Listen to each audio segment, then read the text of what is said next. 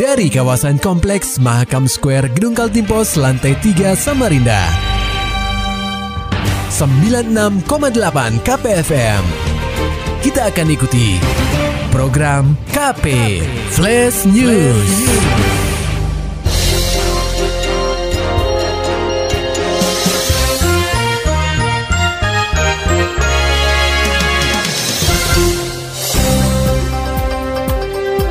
Tidak pakai masker di ruang publik bisa didenda Rp250.000. Berita ini disampaikan reporter KPFM Samarinda, Maulani Alamin. Pendengar KP, penularan COVID-19 di kota tepian belum menunjukkan tanda mereda.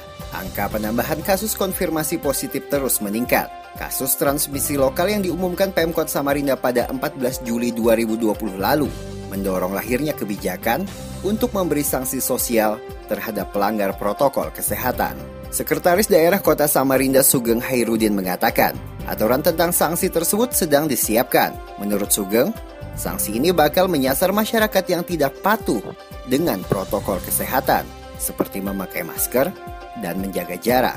Peraturan wali kota atau perwali bakal menjadi produk hukum yang mengatur sanksi bagi masyarakat yang abai dengan protokol kesehatan ini. Sugeng menegaskan, aturan ini menyeru masyarakat agar mau mengenakan masker saat berada di ruang publik. Sekarang masih tahap harmonisasi di Kementerian Hukum. Masker, jaga jarak. Ya, tapi lebih ditekankan masker. Yang tidak pakai masker ada di situ. Dikasih apa. Denda dan tidak ada sosial atau denda dan peringatan, ya kan, denda dan peringatan, tapi kalau pidananya enggak. Kepala Satpol PP Kota Samarinda Muhammad Darham menyebutkan, ganjaran yang diberikan pelanggar aturan protokol kesehatan adalah sanksi sosial seperti membersihkan fasilitas umum dan membayar denda sebanyak Rp250.000.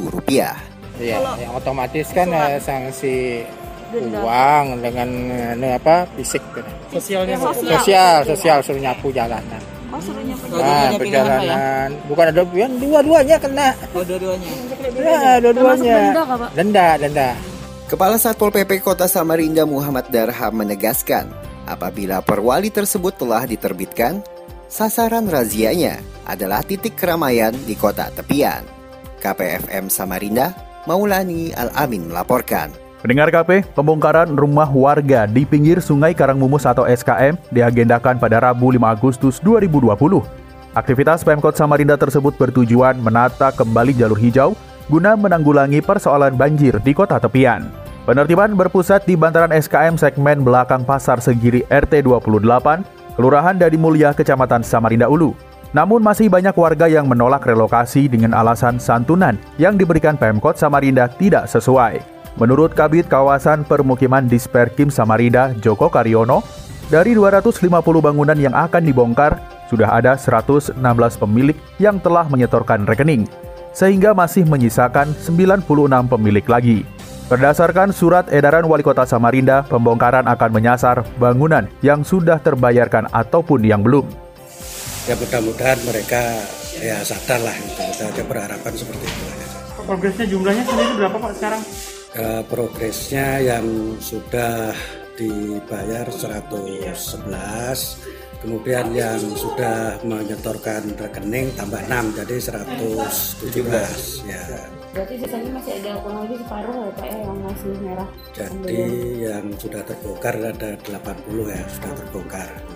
Dari progres keuangan sudah 52,86%. Sementara itu, Direktur Teknik Perumdam Tirta Kencana Samarinda Ali Rahman menyebutkan pemutusan aliran air di RT 28 sudah dilaksanakan sejak beberapa waktu lalu. Namun pada hari pembongkaran, Ali ingin mengecek kembali meteran air yang ilegal. Sesuai instruksi yang kemarin kan, nggak ada air. Nah, saya nggak tahu apakah ada yang ilegal masih di situ. Masalahnya ada berapa minggu yang lalu kami ke sana, dapatnya intimidasi. Ngapain PDM ke sini segala macam. Akhirnya kami nggak bisa lama di dalam. Pinginnya sih ada pengawalan. Sebelumnya nggak ada pengawalan berarti Pak? Nggak ada, kami sendiri.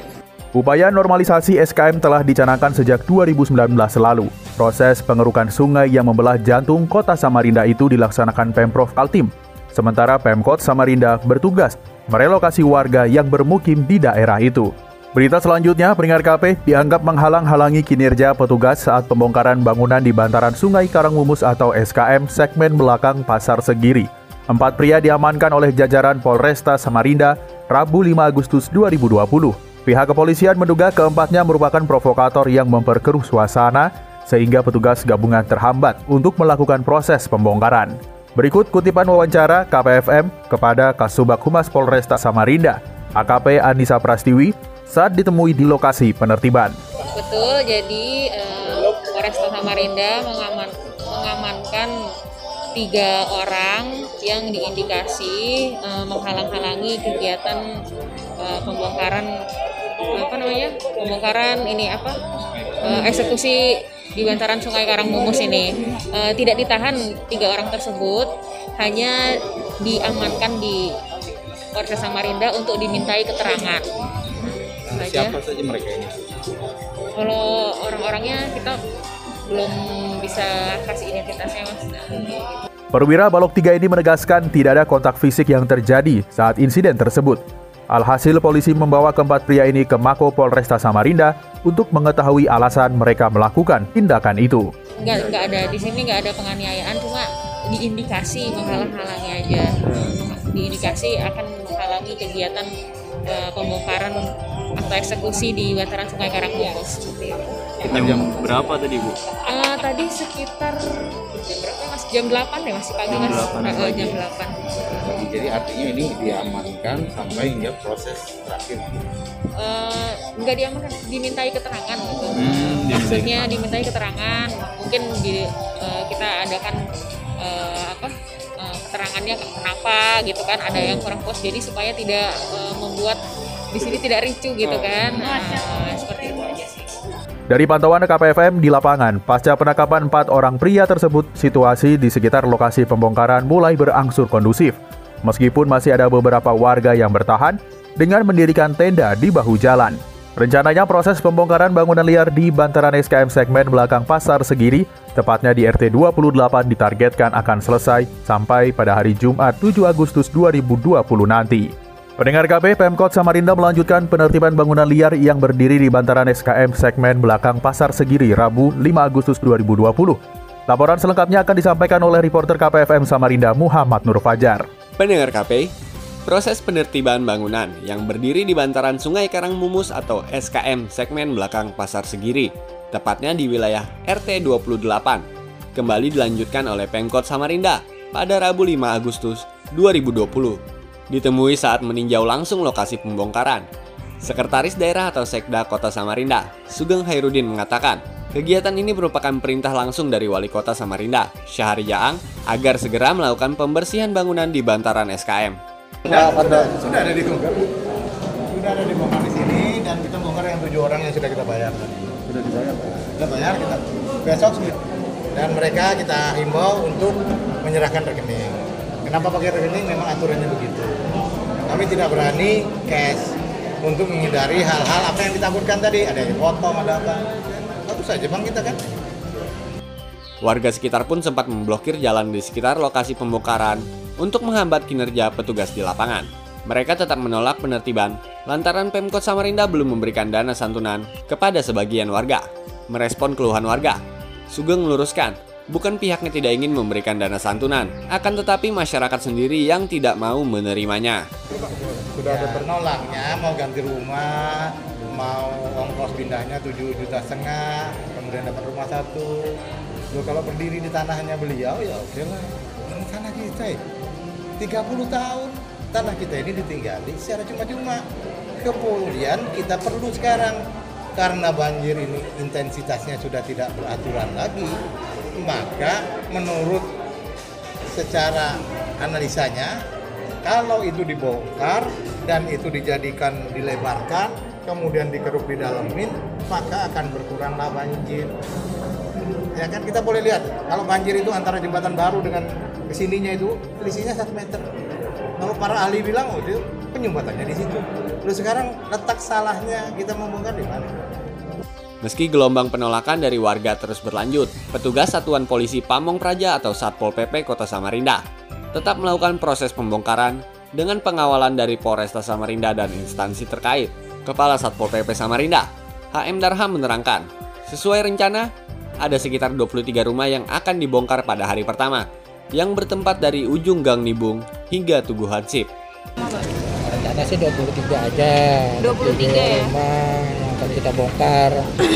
Nah, dari ujung Gang Nibung ini sampai Tugu Hansip, sesuai target yang dikasihkan oleh Pak Sekda. Lebih lanjut, Pemkot Samarinda telah memberikan tenggat waktu 3 hari kepada Satpol PP sampai dengan Jumat 7 Agustus 2020 guna membongkar sisa bangunan yang masih berdiri di bantaran SKM segmen belakang Pasar Segiri. KPFM Samarinda, Muhammad Nur Fajar melaporkan. Sementara itu, kasus terkonfirmasi positif COVID-19 tumbuh semakin cepat setelah Dinas Kesehatan atau Dinkes Provinsi Kaltim beserta jajarannya di kabupaten atau kota rutin melakukan proses tracing dan tes massal kepada publik benua etam. Pelaksana tugas atau PLT Kepala Dinkes Kaltim Andi Muhammad Ishak menuturkan, berdasarkan laporan yang pihaknya terima, terdapat penambahan 60 kasus terkonfirmasi positif COVID-19 pada Selasa 4 Agustus 2020. Adapun rincian kasusnya tersebar di berbagai wilayah seperti Kutai Barat 25 kasus, Samarinda 21 kasus, Kutai Timur 4 kasus, Berau 6 kasus, Kutai Kartanegara 3 kasus, dan Penajam Pasir Utara 1 kasus. Kemudian hari ini dilaporkan ada penambahan sebanyak 60 kasus terkonfirmasi positif COVID-19, sehingga total terkonfirmasi hingga hari ini berjumlah 1.598 kasus, 5 kasus probable, dan yang masih dalam proses sebanyak 2.847 kasus. Andi membeberkan pihaknya juga menerima laporan terdapat 1 pasien terkonfirmasi positif mengidap COVID-19 yang meninggal dunia.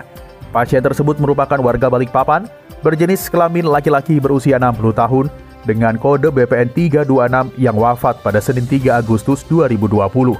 Selanjutnya kami laporkan berita duka pada hari ini juga dilaporkan ada kasus meninggal COVID-19 pertanggal 4 Agustus sebanyak 1 kasus dari Balikpapan, yaitu BPN 326 laki-laki 60 tahun warga Balikpapan yang merupakan kasus terkonfirmasi positif pada tanggal 2 Agustus yang dirawat di Rumah Sakit Kanojoso Jatiwibowo Balikpapan dengan gejala infeksi saluran pernapasan akut, dan pada tanggal 3 Agustus kondisi pasien memburuk dan dinyatakan meninggal dunia, dan pemakaman dilakukan dengan protokol COVID.